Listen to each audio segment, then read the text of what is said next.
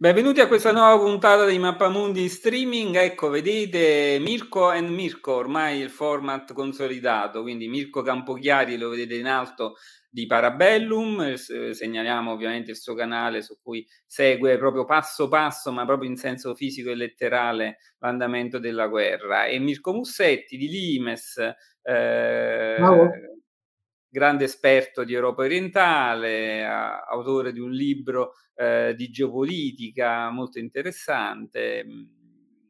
Insomma, adesso sto pensando che non vi ho proprio sempre presentato così bene, ma insomma, ormai siete volti conosciuti e avremo comunque modo. Allora, entriamo subito, questo insomma, facciamo il solito aggiornamento su quello che sta succedendo nella guerra d'Ucraina e uno dei, uno dei, fatti più interessanti degli ultimi giorni e delle ultime settimane mi pare essere la Bielorussia per varie ragioni. Allora comincerei con te, Campochiari. La Bielorussia, allora, da tempo si parla di un possibile, insomma, ingresso in guerra della Bielorussia, ci sono stati vari incontri, c'è un rapporto dialettico tra la Bielorussia e la Russia, tra Lukashenko e Putin.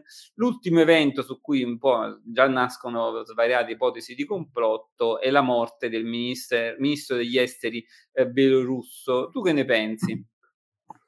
Ma al netto com- del complottismo, io direi che mh, la Bielorussia rimane comunque un elemento chiave e sia sempre stato utilizzato in maniera strategica, anche quando non si sapeva se sarebbe entrato in guerra o meno, i russi hanno sempre lasciato questa possibilità, sfruttando anche utilizza- utilizzando degli artifici come può essere quello del mandare le truppe ad addestrarsi con i bielorussi, perché comunque se devi addestrare delle truppe è più conveniente mandarle lì perché gli ucraini tengono d'occhio la situazione. È un po' come la, il concetto della flotta in essere ehm, italiana, nel senso finché ci sono delle truppe russe che fanno qualcosa con delle truppe bielorusse vicino al confine ucraino, gli ucraini sono costretti a tenere un certo numero di unità a guardia di questo confine. Quindi è un modo intelligente anche eh, passivo di tenere ingaggiate delle truppe ucraine che non possono essere usate altrimenti.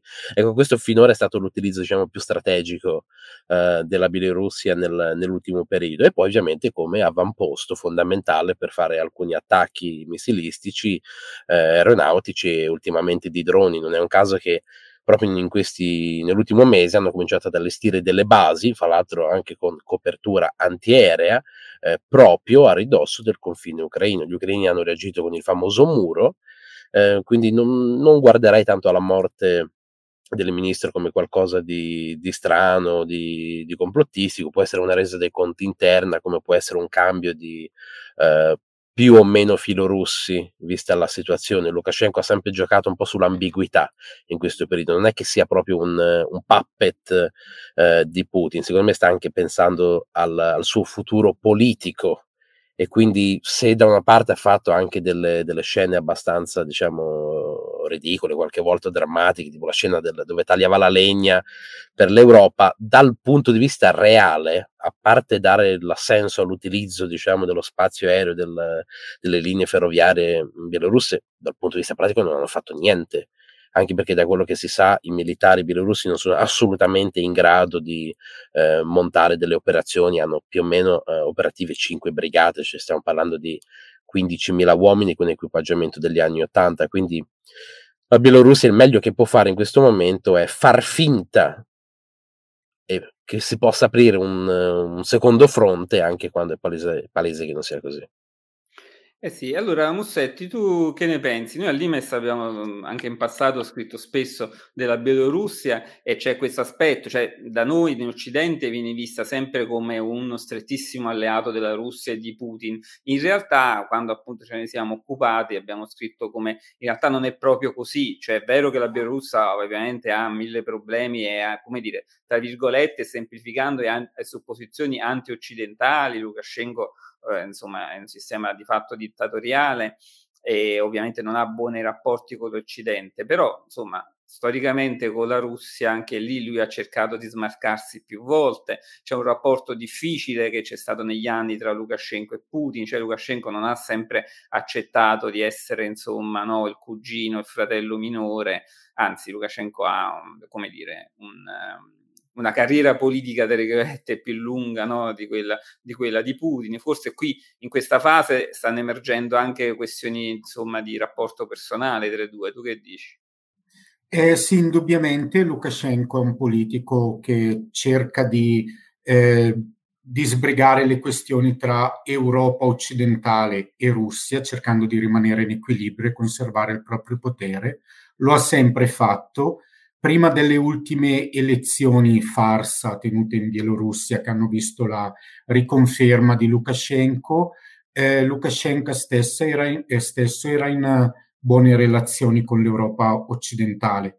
Addirittura trasformava in qualche modo la Bielorussia in una sorta di, ehm, di paese magazzino per triangolare le merci europee verso la Russia, quindi per aggirare le sanzioni le imprese europee vendevano alla Bielorussia che a sua volta vendeva alla Russia. Quindi stava comunque sotterraneamente, parlava sia con Bruxelles che con Mosca sostanzialmente. E tuttavia le cose sono andate poi male eh, dopo le ultime elezioni presidenziali, quasi sicuramente truffate, anzi possiamo anche togliere quasi sicuramente, in cui hanno visto la riconferma di Lukashenko e i rapporti a quel punto si sono dovuti consolidare per forza con la Russia.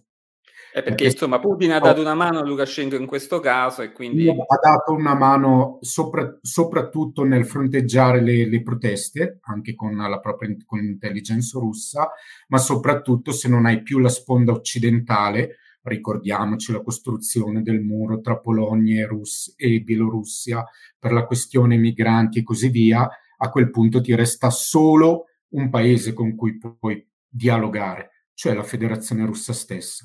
Paradossalmente noi occidentali abbiamo in qualche modo contribuito a gettare la Bielorussia nelle mani della Russia di, di Putin, in qualche modo. Soprattutto con eh, la crisi energetica attuale, la Bielorussia fatica a svincolarsi dalla Russia.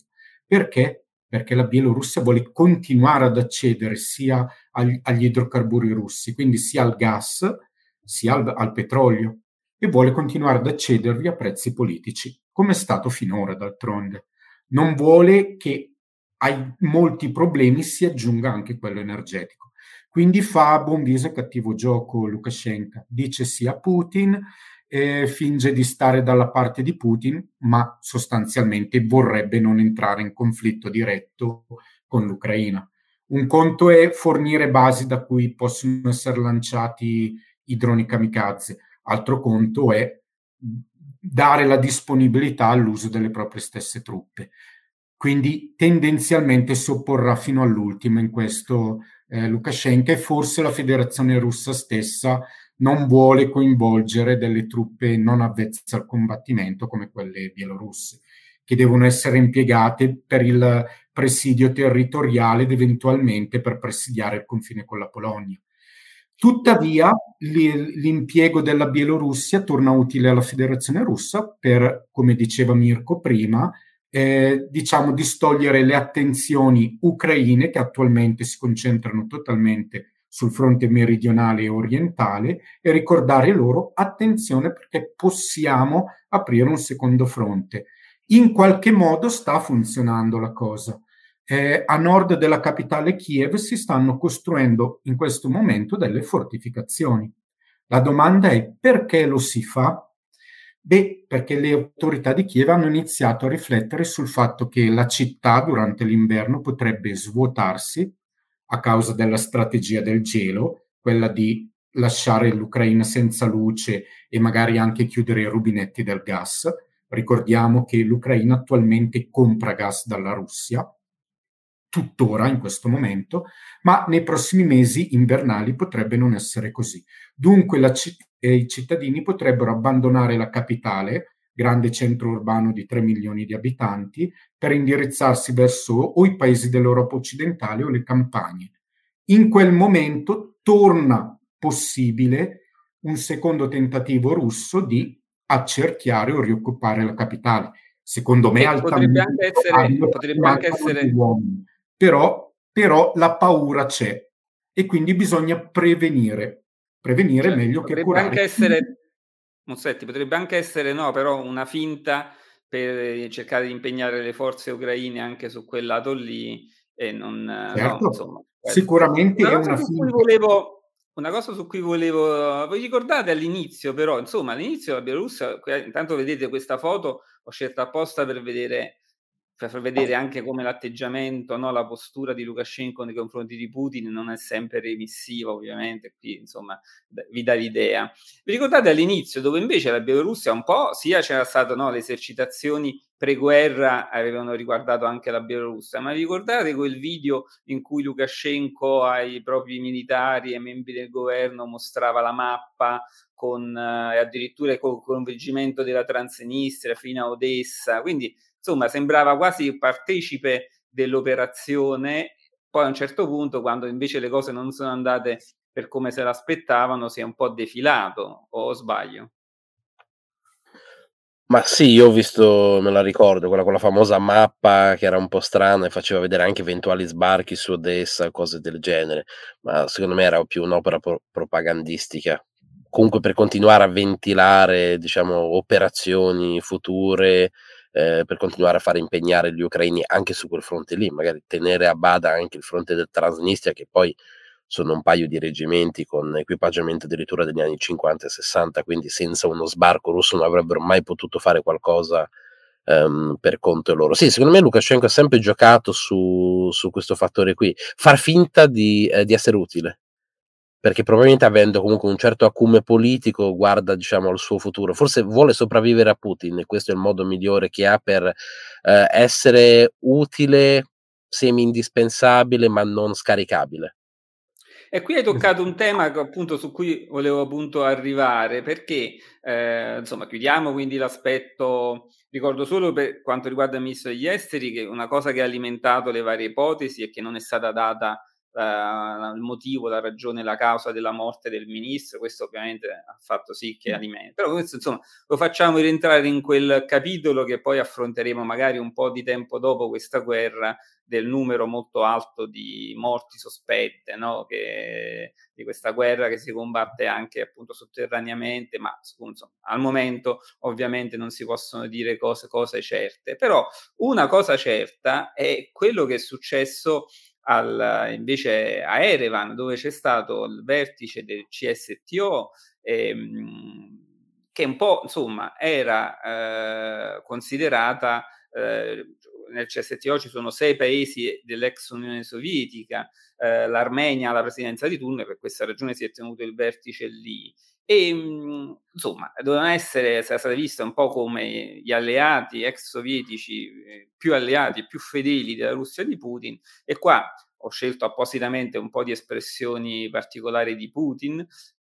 Insomma, è un, Putin è stato in grande difficoltà perché anche dagli alleati più vicini a lui sono arrivate voci richieste di andare ai negoziati, di chiudere questa guerra, una voce molto critica dell'Armenia, ma anche del Kazakistan. Ehm, Mussetti, quindi insomma, se, arri- sono arrivate, se arrivano anche lì le voci critiche sì. per Putin non è un momento proprio positivissimo, no. direi.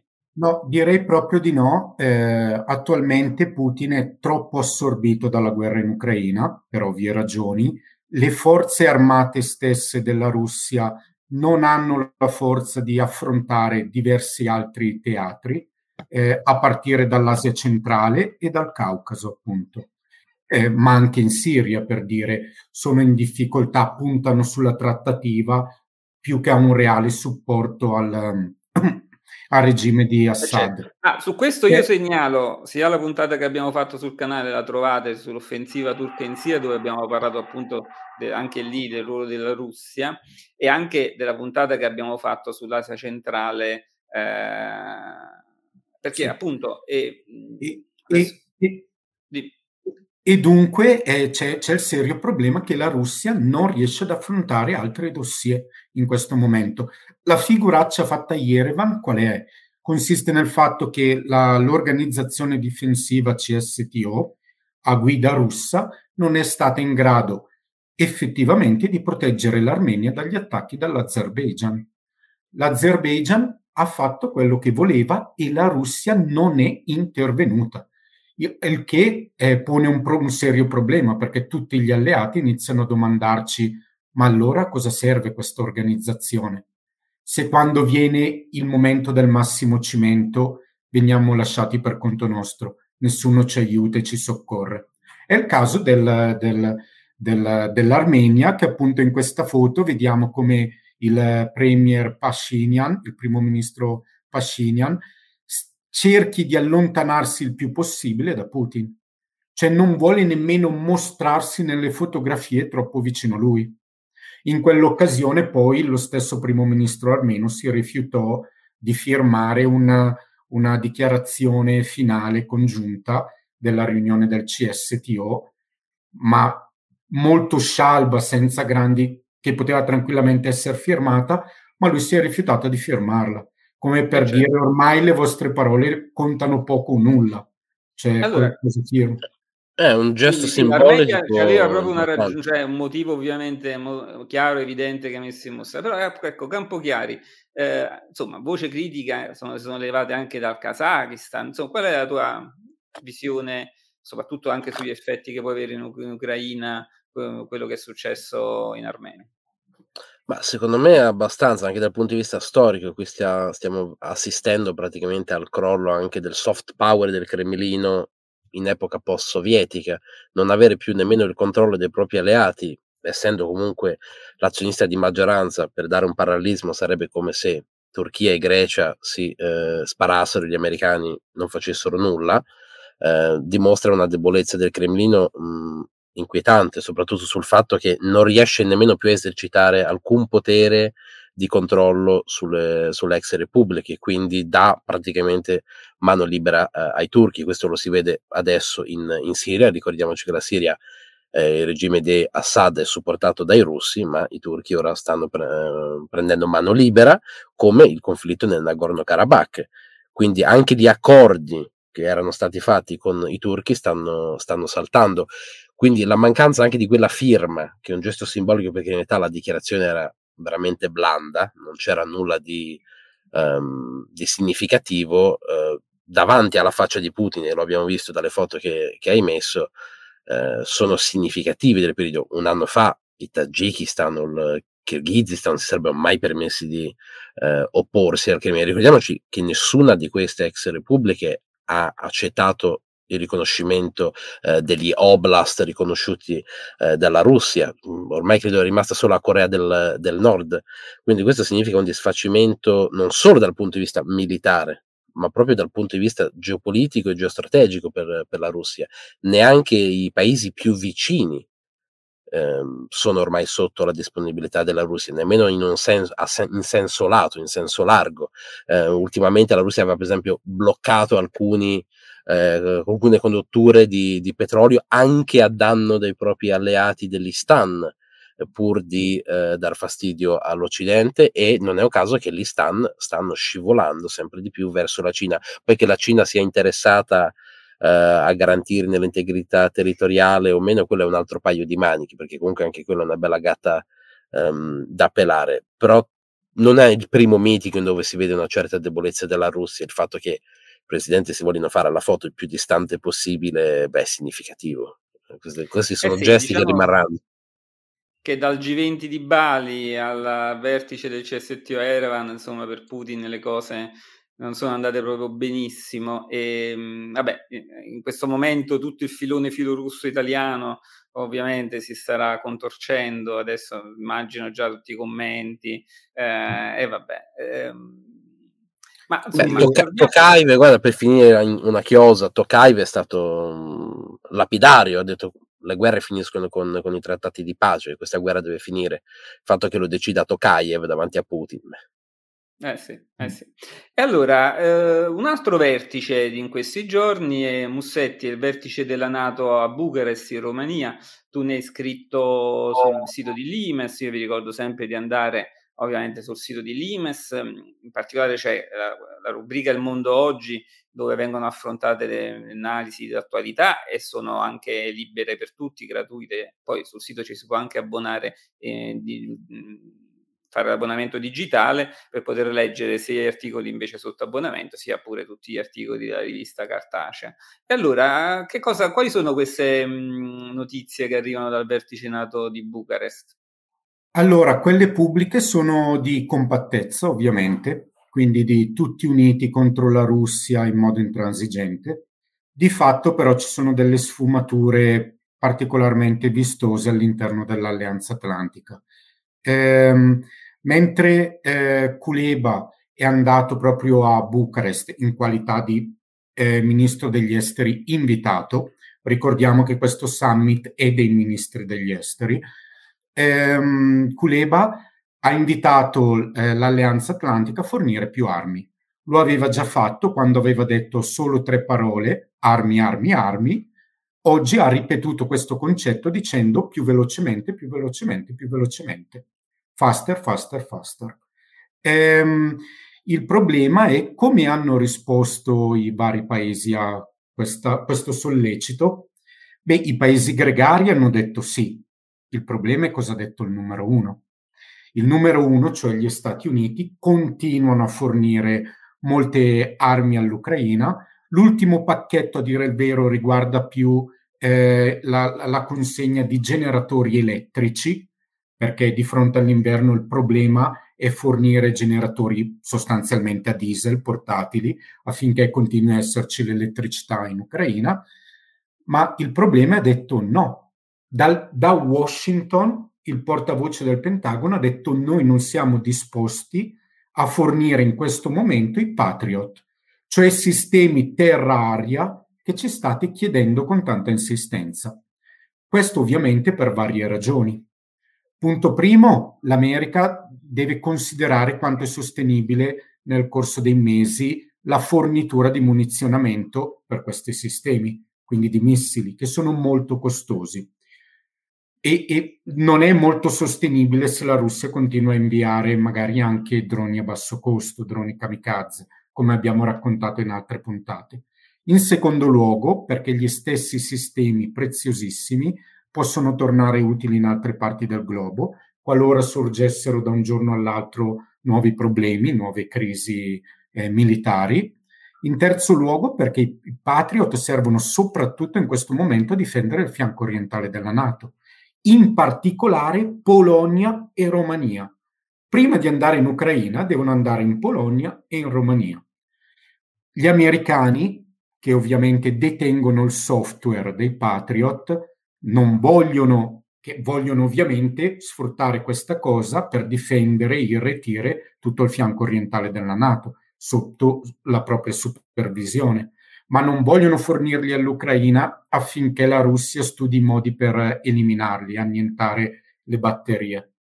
Così come non vogliono rischiare l'ingegneria inversa da parte russa in caso di cattura di una, di una batteria. Quindi ci sono vari fattori che dicono no, calma, questi si, que- tu mi vieni a chiedere armi, Kuleba, ma tanto per cominciare devi chiedermelo con rispetto perché comando io in questo consesso e infatti hanno dato un, un, uno stop abbastanza significativo a Kiev facendogli capire di moderare le richieste che non sono a casa loro. Un'altra nazione che ha fatto capire, ad esempio, al ministro degli esteri ucraino Kulieva che di, di abbassare le armi è stata l'Ungheria, che ha messo il veto alla conferenza NATO-Ucraina. Kulieba si è incontrato i colleghi, colleghi eh, occidentali ma non in un vertice formale, bensì in un vertice a latere, informale, proposto da Stoltenberg perché l'Ungheria aveva messo il veto alla riunione, con la scusa che gli, eh, gli ungheresi sono discriminati in Transcarpazia. Il ministro degli esteri ungherese, eh, Sciarco, ha detto semplicemente attenzione, noi non ci dimentichiamo della discriminazione della comunità magiara da parte di Kiev non tiriamo in ballo questo eh, tema adesso, ma a fine della guerra questa roba dovrà essere sicuramente affrontata. Quindi c'è la questione etnica. È un pretesto? Forse sì, è solo un pretesto, però intanto ha segnato una certa distanza da un paese anche abbastanza filorusso come appunto l'Ungheria di Orban, dal, dal paese confinante come l'Ucraina, ma soprattutto c'è un problema di fondo. Stoltenberg ha chiamato una, in, un, una conferenza, indetto una conferenza latere, informale, senza il ministro ungherese, ma con un ministro ospite esterno all'alleanza. Questo ovviamente genera frizioni interne al patto atlantico, tanto per cominciare. E, e sono abbastanza motivate queste frizioni. Perché? Perché Stoltenberg è a fine mandato. È stato rinnovato il suo mandato di un anno a causa della, della guerra in Ucraina. Ma tra un attimo bisognerà decidere chi sarà il prossimo segretario generale della Nato e si inizia a decidere adesso in questi consessi. Dopo tre mandati governati sostanzialmente da tre eh, politici nordici, Paesi Bassi, poi c'è stato Rasmussen Danimarca e poi Stoltenberg Norvegia, qualcuno inizia a pensare che è bene che il baricentro dell'alleanza non si sposti troppo in zona baltica, perché non deve spostarsi troppo verso quei paesi eccessivamente bellicosi che potrebbero ovviamente condurre l'alleanza verso, verso un'escalation preoccupante. Sono gli stessi Stati Uniti eh, a riflettere. agli eh. Stati Uniti non piace essere tirati per la giacchetta. Ecco dunque, ad esempio, che lo stesso paese ospitante, come, come appunto la Romania, sta cercando di intrecciare dei, dei, delle relazioni per cercare di promuovere un proprio, un proprio candidato. Non dimentichiamo che assisteremo quindi alla corsa al, al mandato. Il prossimo e... candidato potrebbe essere del fianco orientale a causa del conflitto con la Russia, ma deve anche essere un candidato che tenga un occhio sui Balcani occidentali che sono in fibrillazione. Ecco che la Romania dice ci siamo qui noi. Noi siamo un alleato modello. Una posizione anche più moderata rispetto, per esempio, alla Polonia, no? Un segretario generale polacco sarebbe un chiaro segnale no, di, di, una posizione. Di scontro diretto. Vedremo, vedremo. Allora, um, Campo Chiari, io direi intanto approfitto per mostrare eh, in anteprima la carta della guerra in Ucraina che pubblichiamo sulla rivista nel prossimo volume, quindi questa è ancora diciamo inedita, però insomma più o meno il fronte lo vediamo anche qui nel dettaglio, è quello lì. Allora io quindi con te pass- passerei, se sei d'accordo, all'analisi un po' di quello che sta succedendo sulla situazione sul campo. Ehm, da cosa vuoi cominciare? Da sinistra verso destra, così uh, facciamo il giro diciamo, della mezzaluna che ora rappresenta il, il fronte. Eh, beh, intanto è stato confermato da funzionari ucraini che eh, le forze ucraine stanno conducendo delle operazioni sul Kimborn Spit, per chi non lo sapesse, è dove praticamente c'è il numerino 2 accanto sulla sinistra di Kherson, è quella piccolo lembo di terra ehm, a, sud, ehm, a sud-ovest eh, di Kherson, una piccola penisola eh, molto complicata perché è piena di acquitrini, però che può rappresentare una spina nel fianco, perché se forze speciali ucraine, e si era già visto, si era, si era già avuta qualche avvisaglia di queste operazioni, perché diciamo nell'ultimo batch, nell'ultimo diciamo gruppo di rifornimento che avevano mandato gli americani c'erano una sessantina di mezzi da sbarco io mi ero chiesto a cosa potevano servire, beh, questa è, è la risposta, è abbastanza plastica. Eh, ovviamente uno sbarco di questo tipo serve a mh, sia a far impegnare in maniera anche non simmetrica più russi rispetto alle truppe che vengono impegnate eh, dagli ucraini, ma anche per bloccare l'eventuale rafforzamento della linea fatto che i russi devono occuparsi di un fianco mentre stavano scavando le loro trincee, li mette sempre in una posizione precaria, anche in un fronte che magari ritenevano eh, piuttosto tranquillo, comunque che non sarebbe stato soggetto a ulteriori spinte parte, eh, da parte degli ucraini. Intanto cosa succede? Tante unità del fronte di Kherson si stanno spostando sul fronte di Zaporizia per via delle linee interne. Questa è la stessa tattica che hanno utilizzato gli ucraini per fare l'offensiva eh, dei mesi scorsi a Kupiansk e Izium. Hanno questa possibilità di muoversi internamente, una vecchia tattica napoleonica, tra l'altro, mentre i russi devono fare il giro largo su tutto il fronte. Quindi gli ucraini, unendo questa tattica al fatto che hanno eh, so, come appoggio il sistema di intelligence occidentale, quindi sanno esattamente dove colpire eh, prima dei russi, eh, riescono praticamente come un pugile a evitare gli ammassamenti russi, colpire e poi ritirarsi in, un, in un'altra zona. Eh, il fronte di Zaporizia è abbastanza statico, anche se entrambe le fazioni stanno aumentando le truppe in quella zona. I russi temono uno sfondamento ucraino ehm, da Zaporizia verso sud che possa andare verso Melitopol. Pare che eh, la zona scelta per un'eventuale offensiva ucraina sarebbe Tokmak, che è una città eh, praticamente a metà fra Melitopol e Zaporizia, perché di lì passa una strada che porta direttamente a Berdiansk ed è l'unica strada che non è stata colpita dalle azioni degli HIMARS di queste due settimane. Ora in questa mappa non si vede, ma se uno dovesse mettere una crocetta su tutti gli attacchi degli HIMARS, sono concentrati praticamente sul collegamento eh, della penisola della Crimea con eh, il continente e Melitopol e ovviamente è tutta concentrata sulle strade che collegano uh, la Crimea al sud di Kherson e dalla Crimea a Melitopol. Questo è un modo perché, per... secondo te, Mirko? È una fase preparatoria, distruggi la logistica e la capacità di spostarsi dei russi in modo che non possono muoversi liberamente da un fronte all'altro e lasci aperte soltanto quelle strade che tu intendi utilizzare. O può essere anche una maschierovka, cioè io ti illudo che questa è la mia strategia e ti indico esattamente dove voglio passare, in realtà attacco da un'altra parte, cosa che hanno eh, già fatto. È, m- è quasi un, una cartina del tornasole di quello che hanno fatto nei mesi precedenti con la grande campagna eh, con gli Heimers eh, pre-Kherson per poi fare un'offensiva completamente dall'altra ma, parte. Ma quindi l'obiettivo degli ucraini è la Crimea? Perché qua c'è anche un risvolto poi politico, ma prima rispondimi, secondo te dal punto di vista militare loro stanno, il loro obiettivo militare è la Crimea? Se riescono a prendere Tokmak, neanche Melitopol eh, o Berdians, tecnicamente sono a raggio per il ponte di Kerch. Questo significa eh, dividere, creare... Dici. Esatto potrebbero praticamente creare una, una, gigantesca sacca di tutte le unità russe che si trovano fra Melitopol, il sud di Kherson e la Crimea, eh, mandandole nel panico perché non avrebbero più una logistica se non via nave.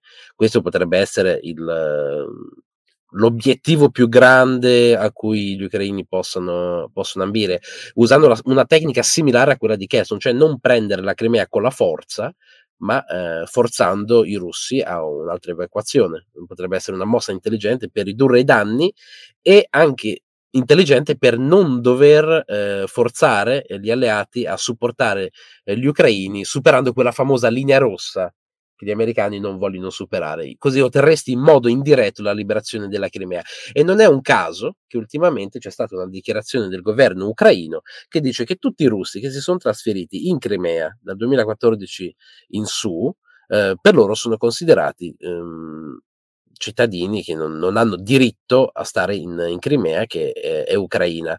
Lanciano già ora questo avviso, come dire, eh, cominciate a evacuare, perché questa è, questo è l'obiettivo finale. Eh, una, un'operazione di questo tipo che è nella fattibilità degli ucraini, specie vedendo il morale e le condizioni dell'esercito russo in questo periodo e considerando che gli ucraini hanno praticamente liberato un intero fronte, quindi tutto quel gruppo di unità potrà spostarsi a Zaporizia, eh, è fattibile. Potrebbero riuscire a fare una cosa del genere. In inverno sarebbe un ennesimo smacco per la Russia che por- potrebbe portare a un, a un, collasso totale, un abbandono proprio di, di questi fronti.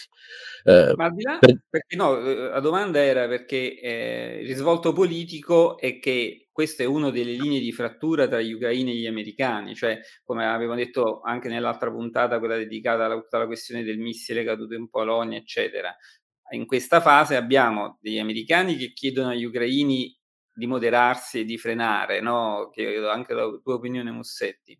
Ma invece la posizione ucraina, in particolare di Zelensky, è quella di battere il ferro finché è caldo, cercare di approfittare sempre più di questa situazione di vantaggio, ma soprattutto se l'obiettivo della Crimea, anche semplicemente attaccare la Crimea magari come è stato fatto anche con quelle operazioni no, sul ponte di Kerch, attacco al ponte di Kerch, eccetera, è quella di invece spingersi oltre, impedire ogni ipotesi negoziale, no, andare oltre quella linea rossa che diceva Campochiari e, e il non ritorno, cioè nel senso puntare al massimo risultato e quindi nessuna negoziazione, nessuna, diciamo, c- nessun cedimento anche su future ipotesi di negoziato. Sì, perché... Scusa Alfonso, sì. con una soluzione tattica di questo tipo, teoricamente risolvi sia il problema strategico che politico, perché ottieni la Crimea senza doverla invadere, ma per evacuazione russa, quindi prenderebbero tre piccioni con una fava. E, e, ovviamente no, Mussetti, la Crimea invece per, per, i russi e per Putin è no, quanto è di più importante c'è, insomma, su cui non si può trattare dal loro punto di vista. No, non si può trattare sicuramente per la Russia. Secondo me qui davvero c'è il rischio di bomba nucleare qualora l'Ucraina tentasse l'invasione della Crimea. E soprattutto c'è da denotare il fatto che anche a Kiev scelgono le posizioni occidentali che fanno più comodo. Ad esempio, il, il, il capo di Stato Maggiore degli Stati Uniti invita a trattare dicendo attenzione perché trattate adesso che siete in posizione di forza perché non è detto che riusciate a riconquistare tutti i territori. Cosa fa l'amministrazione di Kiev?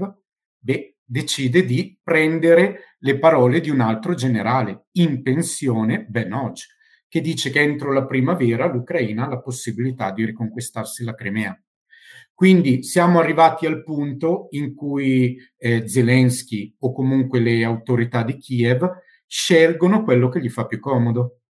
Magari non danno ascolto all'attuale capo di Stato maggiore che ha il polso della situazione per dare retta a un generale in pensione. Quindi il livello è questo, infatti a Washington sono un po' irritati e si è visto anche a, a Bucarest dove Kuglieba si faceva fotografare più con Stoltenberg che con Blinken, giusto per capire il livello. Ehm, per, per la, gli Stati Uniti spingono per una trattativa, ma è ovvio che l'Ucraina in un momento di forza come questo cerchi, voglia recuperare più terreno possibile. Perché? Perché dice dobbiamo sbattere il ferro finché è caldo. Gli ucraini sono in difficoltà, insistiamo. Quello che dice Mirko di eh, tentare di calare da Zaporizia verso il sud nel tentativo di spaccare il corridoio eh, terrestre tra Federazione Russa e, e Crimea è una possibilità molto veritiera, molto, molto alta come probabilità. Ehm, e infatti i russi lo sanno e da quest'estate contengono, eh, concentrano maggiormente i reparti proprio a Zaporizia. Nemmeno a Kherson dove si aspettavano il contrattacco, la controffensiva, ma proprio a Zaporizia. La loro paura di perdere l'unica grande conquista strategica effettuata, ovvero il corridoio logistico terrestre. Eh, tenete presente che calando da nord l'effetto sarebbe duplice possono decidere appunto se puntare su Berdiansk, ma calando da nord isolano anche le truppe eh, attualmente al fronte eh, verso Kherson, verso il fiume Dnepr, e anche le truppe installate nella, mm, nella, alla centrale nucleare di Zaporizia. Quindi li accerchi in qualche modo. Ecco perché i russi anche nelle loro fortificazioni non vanno troppo a ridosso del fiume Dnepr, ma stanno più internamente stanno più nelle retrovie. Ai russi interessa una distanza ottimale per l'artiglieria, continuare a colpire Kherson all'evenienza. Infatti i cittadini ucraini stanno evacuando da questa città ormai rimasta senza acqua e luce e, e nel frattempo però riuscire a ripiegare velocemente in caso di eh, penetrazione ucraina da nord a sud proprio da Zaporizia verso sud. C'è da dire inoltre che eh, i russi nelle loro fortificazioni non sono vere e proprie trincee chilometriche, ma sono più che altro segmenti di trincea perpendicolari alle strade e assomigliano dunque più a dei posti di blocco un po' elaborati in qualche modo. Questo perché? Perché puntano più al controllo delle strade che non alla difesa eh, in aperta campagna in caso di, di, di battaglie campali. Vogliono proteggere le strade per far ritirare velocemente le truppe più avanzate in caso appunto l'Ucraina cercasse di sfondare da nord a sud. I russi hanno molto più paura di questo scenario che non di un tentativo di sfondamento dall'estuario del Dnepr, dove all'evenienza possono sempre abbattere la paratoia della, mm, della, della diga di Novokakovka che allagherebbe in gran parte proprio la sponda russa. Ecco anche per questo il motivo per cui stanno lontani dal fiume. È di quello che abbiamo detto. Secondo te, Campochiari, è plausibile? Cioè, gli ucraini hanno la forza per fare questa offensiva su Zaporizia? Ma più di forza degli ucraini parlerei di debolezza russa. Bisogna vedere quanta è la debolezza russa. Um, se ci fate caso, durante questo conflitto, il fronte di Zaporizia è stato fermo tutto il tempo, perché i russi non, non, si sono mai sentiti nella condizione di poter rischiare le truppe che mantenevano questo lembo di terra che collega tutto, e quindi le truppe che sono in questa zona hanno combattuto, ma hanno combattuto assai meno di tutte le altre. Non è un caso che la maggior parte dei battaglioni russi in questa zona sono uh, addirittura schierati in profondità parliamo di 50-60 km, addirittura intorno a Tokmak, a Melitopol ci sono ancora delle unità che non hanno praticamente combattuto. È sempre stato il punto di smistamento e non hanno mai voluto rischiare, anche quando avrebbe avuto senso, perché ricordiamoci che nella fase di Severodonetsk-Lysychansk, poco a nord di Bakhmut, eh, i russi avrebbero potuto tentare di sfondare a Zaporizia, addirittura minacciare il fronte ehm, ucraino eh, alle spalle, soprattutto perché a nord di Zaporizia passa praticamente la maggior parte delle eh, arterie logistiche che portavano poi i rifornimenti agli ucraini eh, proprio in quel saliente. Invece non hanno mai voluto rischiare ehm, la parte diciamo dell'oblast di Zaporizia sotto il loro controllo perché è strategicamente in questo momento la parte più importante ehm, del fronte e quindi hanno sempre avuto un interesse a mantenerlo abbastanza fermo e non troppo caldo proprio perché un eventuale collasso di questo lembo di terra significherebbe il, il collasso del, della Crimea e anche l'isolamento quasi delle repubbliche separatiste dal resto delle, delle, unità russe, rimarrebbero soltanto collegate alla Russia, diciamo, alle spalle con eh, il confine con la, con la madre patria. Eh, con l'aggiramento che gli ucraini stanno facendo a nord, perché ricordiamoci che eh, a nord eh, son, hanno quasi liberato tutto l'oblast di Kharkiv, e buona parte del, del Luhansk. E qualora gli ucraini riuscissero a sfondare sul fronte di Kremina o a Svatovo, perché hanno fallito a Kremina, è una zona paludosa eh, piena di, di, fiumi, fiumiciattoli, laghi eh, e boschi, eh, ora c'è un grosso um, ammassamento di truppe sia da parte ucraina che da parte russa, nessuno dei due riesce a spuntarle, gli ucraini hanno cominciato a fare pressione a Svatovo, che si trova un po' più a nord di Cremina per eh, tentare di aggirarla. Se questo avvenisse, beh, eh, se uno guarda la mappa dove c'è la scritta Luhansk, beh, gli ucraini non possono altro che fare una conversione verso sud, perché dall'altra parte c'è la Russia. Quindi cosa succederebbe se avvenisse uno sfondamento a nord e uno a Zaporizia? Che il fronte russo div- sarebbe diviso in tre tronconi, di cui uno, quello principale nel mezzo, sarebbero le due repubbliche separatiste, che magari a questo punto sarebbero anche inclini magari a fare un accordo eh, con, con, l'Ucraina vista la situazione. Questo è il, è il, problema più grosso. Ma nel Donbass i russi stanno continuando ad attaccare a Bakhmut o sbaglio? Sì, questo è l'unico fronte dove stanno ottenendo dei successi, sono sei mesi che eh, ci provano. Se Bakhmut aveva un senso strategico, lo aveva fino a 4-5 mesi fa nel senso che presa Bakhmut si poteva tentare di prendere Kramatorsk e Sloviansk e far collassare l'intero saliente ucraino che combatteva proprio nella zona di Severodonetsk e Lysychansk.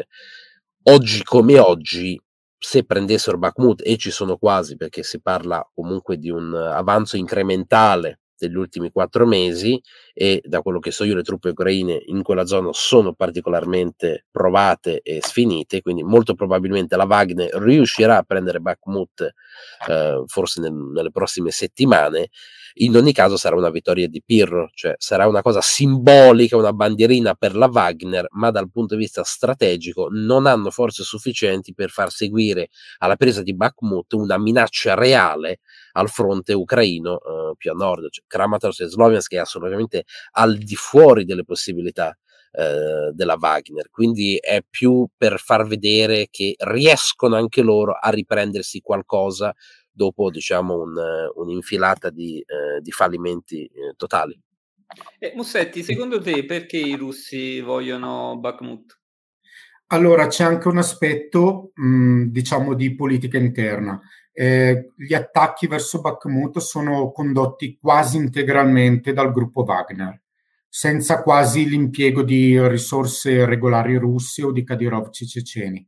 Eh, questo perché? Perché il leader del gruppo Wagner, che è un gruppo paramilitare privato, eh, vuole aumentare la propria influenza nella stanza dei bottoni del Cremlino.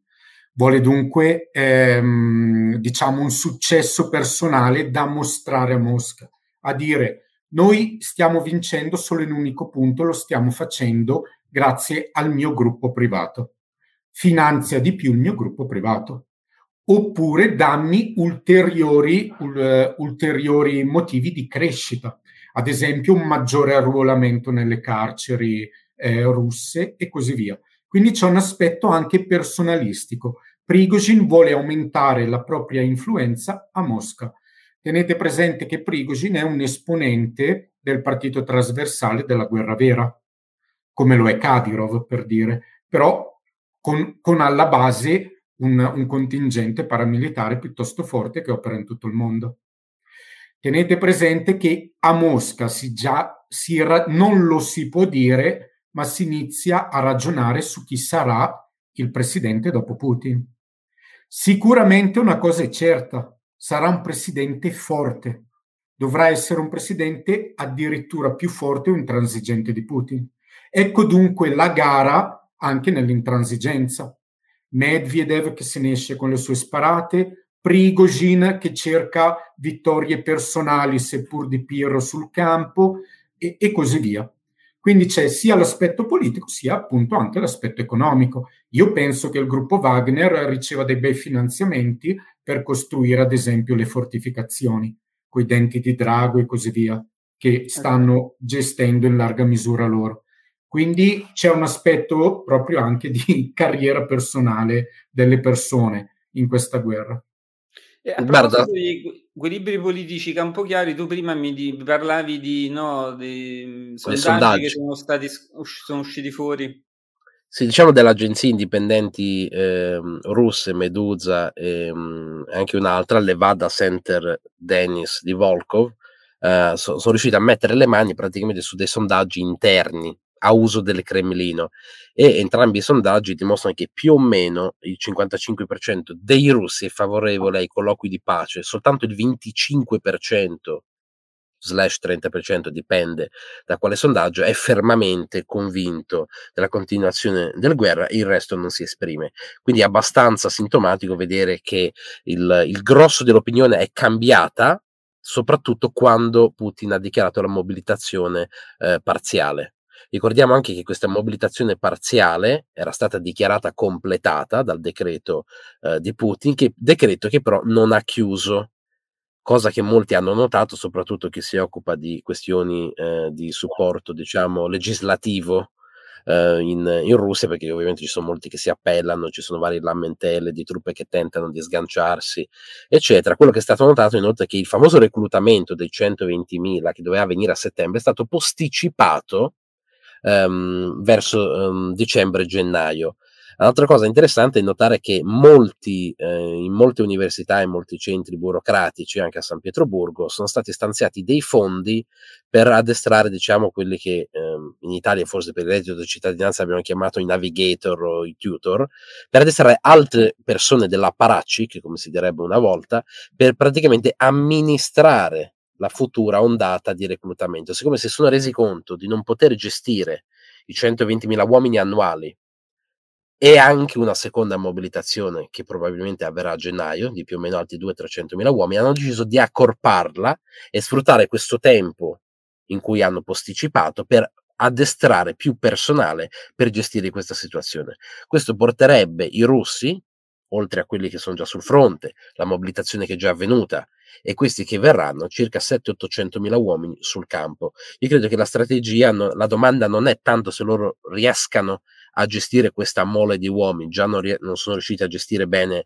la mobilitazione in corso, è più un discorso di eh, aumentare ehm, i costi della guerra a danno ovviamente degli europei, degli americani che dovranno supportare una mobilitazione eh, parimenti di, di quella russa da parte ucraina, aumentando così i costi e il fardello eh, della cosa. Quindi, indipendentemente se i russi riescano a mettere il loro, sul, il loro sul fronte, giocano a questa cosa a rialzo per vedere se noi siamo disposti a ottemperare alle richieste di Kiev, già abbiamo visto proprio eh, dal, dalla riunione della Nato che non, non siamo così ehm, inclini a ottemperare tut curta qualsiasi richiesta uh, dell'Ucraina che richiede Patriot, richiede carri armati, aerei ehm, e un po' tutto. Quindi secondo me questo, questa tecnica uh, russa, unita ovviamente al sistema um, di attaccare la rete energetica, l'utilizzo dei droni, eccetera, è tutto un accumulare il peso uh, della guerra ucraina sulle spalle dell'Occidente per vedere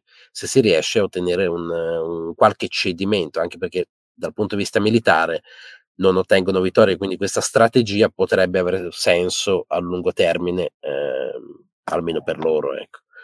Eh, Mussetti, allora, quindi come accennavamo pure all'altra trasmissione, la strategia russa rimane quella di sperare in un cedimento della popolazione ucraina, eh, appunto senza corrente elettrica, no? dicevamo l'inverno sta arrivando, anzi forse è arrivato e quindi sperare in un cedimento del morale prima di tutto, ma della popolazione e anche un cedimento, come diceva Campochiari, del sostegno occidentale all'Ucraina. Questa rimane la strategia russa?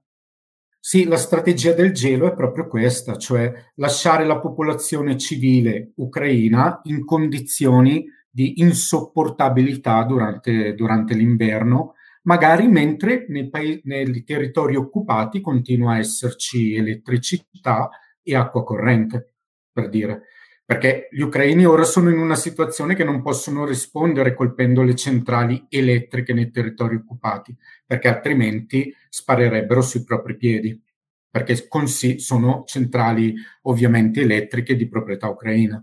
Ehm, quindi la situazione grosso modo è questa, piegare la volontà della popolazione civile, soprattutto di quella parte di popolazione che sotto sotto no, non gli importa molto del Donbass, non, non, hanno voglia di una guerra per il Donbass, c'è anche una componente importante eh, all'interno della popolazione, dividere la popolazione civile, ad esempio tra la capitale e i sobborghi. Attualmente la, le, nella capitale l'elettricità viene costantemente ripristinata ma spesso l'elettricità è dirottata da altri posti.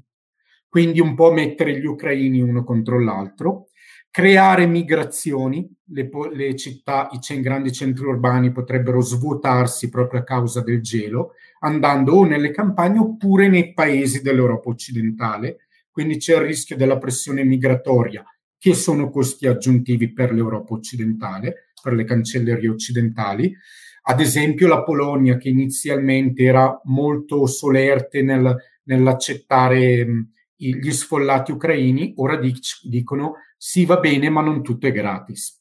Già, già queste cose qua, tipo il pullman non potete più prenderlo a gratis, per capire. Eh, a, a, questo si aggiunge ovviamente insinuare un dubbio nell'Occidente. Cioè far, Mosca vuole far capire all'Occidente una cosa, che distruggere l'Ucraina non è difficile. Difficile farsi carico poi di un paese devastato. Senza elettricità la ricostruzione non la fai comunque. È quello, quello che vuol, il messaggio che vuol dare la Russia. ArcelorMittal, grande azienda siderurgica, ha abbandonato settimana scorsa Krivoy Rig, ha cessato la produzione di acciaio.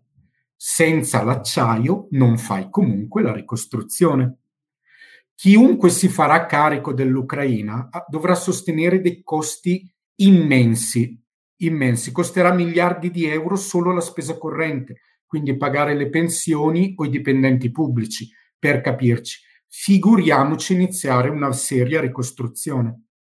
Peraltro in una condizione esatto, peraltro in una condizione in cui qualsiasi ricostruzione potrebbe tornare a subire distruzione futura tra qualche anno qualora il cessate il fuoco non dovesse reggere. Quindi eh, sono con questi dubbi dati all'Occidente e, e, alla popolazione civile che l'Ucraina cerca di arri- che la Russia cerca di arrivare a una trattativa per il cessate il fuoco. Ovviamente aspettarsi che la Russia si ritiri dicendo abbiamo scherzato, rieccovi i vostri territori, è impensabile. Certo. Certo. Tra l'altro, guarda, Alfonso, c'è un non detto, spesso si sente, ma perché noi non diamo l'energia agli ucraini? Ecco, il sistema energetico ucraino è un'eredità dell'Unione Sovietica, non è compatibile col sistema occidentale. Questo perché, eh, per un discorso di tolleranza di Hertz, infatti consiglio di controllare il documento del profilo energetico dell'Ucraina, che era un piano europeo del 2017 per integrare la rete ucraina alla nostra, quindi non si può immediatamente diciamo interlacciarla e passarle energia perché non sono compatibili, questo processo non è mai stato portato a termine, questo quindi rende ancora più difficile per gli occidentali dare supporto tecnico agli ucraini perché la rete andrebbe praticamente resa compatibile in toto. Infatti uno degli ultimi aiuti stanziati da, da Blinken eh, sono proprio eh, sul discorso dei generatori e cose del genere, perché sono delle soluzioni temporanee ma che non sostituiscono la rete energetica. I russi lo sanno, che ovviamente il numero di derivatori e di eh, trasformatori di origine sovietica sono limitati, probabilmente sono già finiti. Fra l'altro, io lo dico da analista, ehm, con l'onestà intellettuale, i numeri dichiarati di missili intercettati dagli ucraini non è congruo con i danni che stanno ricevendo sulla rete eh, energetica, perché a monte di un numero superiore, sempre superiore di missili intercettati, c'è un deterioramento eh, della, della, rete costante, anche quando il numero di missili che teoricamente hanno colpito sono pochissimi. Eh, eh questo non torna. La guerra dei numeri c'è anche quella. Poi c'è, però... del, poi c'è anche l'aspetto del gas. Se la Russia cercasse di chiudere i rubinetti, del, cioè se decidesse di chiudere i rubinetti del gas, quale gas riesce a pompare con pompaggio inverso in Ucraina? Cioè quello norvegese non basta per tutti. Tu puoi tirare il gas norvegese col Baltic Pipe in Polonia, ma prima di riservare il gas all'Ucraina devi dare il gas a paesi come la Slovacchia, che tuttora dipendono al 100% dal gas russo. Capite certo. dunque che la ricostruzione dell'Ucraina sotto il profilo energetico e industriale diventa difficilissima. Perfetto, io però ricordo, vorrei anche ricordare che a volte noi un po' dimentichiamo, no? perché vediamo da una parte i russi, dall'altra gli ucraini sostenuti dagli occidentali, quasi come fosse un esercito occidentale, però io ricordo che ovviamente sì, c'è una guerra indiretta combattuta, l'abbiamo scritto tante volte, eh, de- dell'America, della Nato e così via, però quelli che sul campo sono slavi, cioè sul campo la guerra è tra slavi e quindi insomma gli ucraini vedremo in questo inverno se sono della stessa fibra slava dei russi che hanno difeso la Russia a Stalingrado, stati, hanno dimostrato di essere in grado no, di resistere anche con mille sacrifici. Quindi vedremo se mh, gli ucraini insomma sono più o meno della stessa, Beh, della stessa... erano 4 milioni e mezzo di ucraini nell'armata rossa quindi eh, infatti, infatti, quindi quello che eh. forse a noi a volte sfugge che la guerra sul campo è tra slavi e gli slavi in genere hanno difficoltà ad arrendersi, diciamolo così. Insomma. Però c'è da dire, c'è da dire, per ricordare il nostro festival di successo di Genova, che Arestovic in un passaggio del suo discorso, Arestovic cons- consigliere personale ehm, di Zelensky, ha detto una cosa semplice, attenzione, noi siamo slavi, la federazione russa è un conglomerato di molte etnie, è un mostro, ha proprio usato la parola mostro, Vabbè. quindi come per dire noi siamo slavi, voi siete tante robe, tante cose. Va bene, va bene, questo fa, fa parte anche del, del, insomma, le questioni interne slave, mettiamola così. E allora, io comunque ricordo che trovate tutti i video del Festival di Genova, li trovate sul canale, trovate sia la registrazione della diretta di tutta la giornata, sia i singoli eventi. Beh, io direi che abbiamo fatto un bel quadro, un bel aggiornamento della situazione sul campo, quindi se voi non avete cose particolari da aggiungere, io vi ringrazierei, prima di tutto, per il Grazie. tempo che, che ci avete dedicato e niente, vi do appuntamento alla prossima. Va bene, grazie. a tutti. Ciao.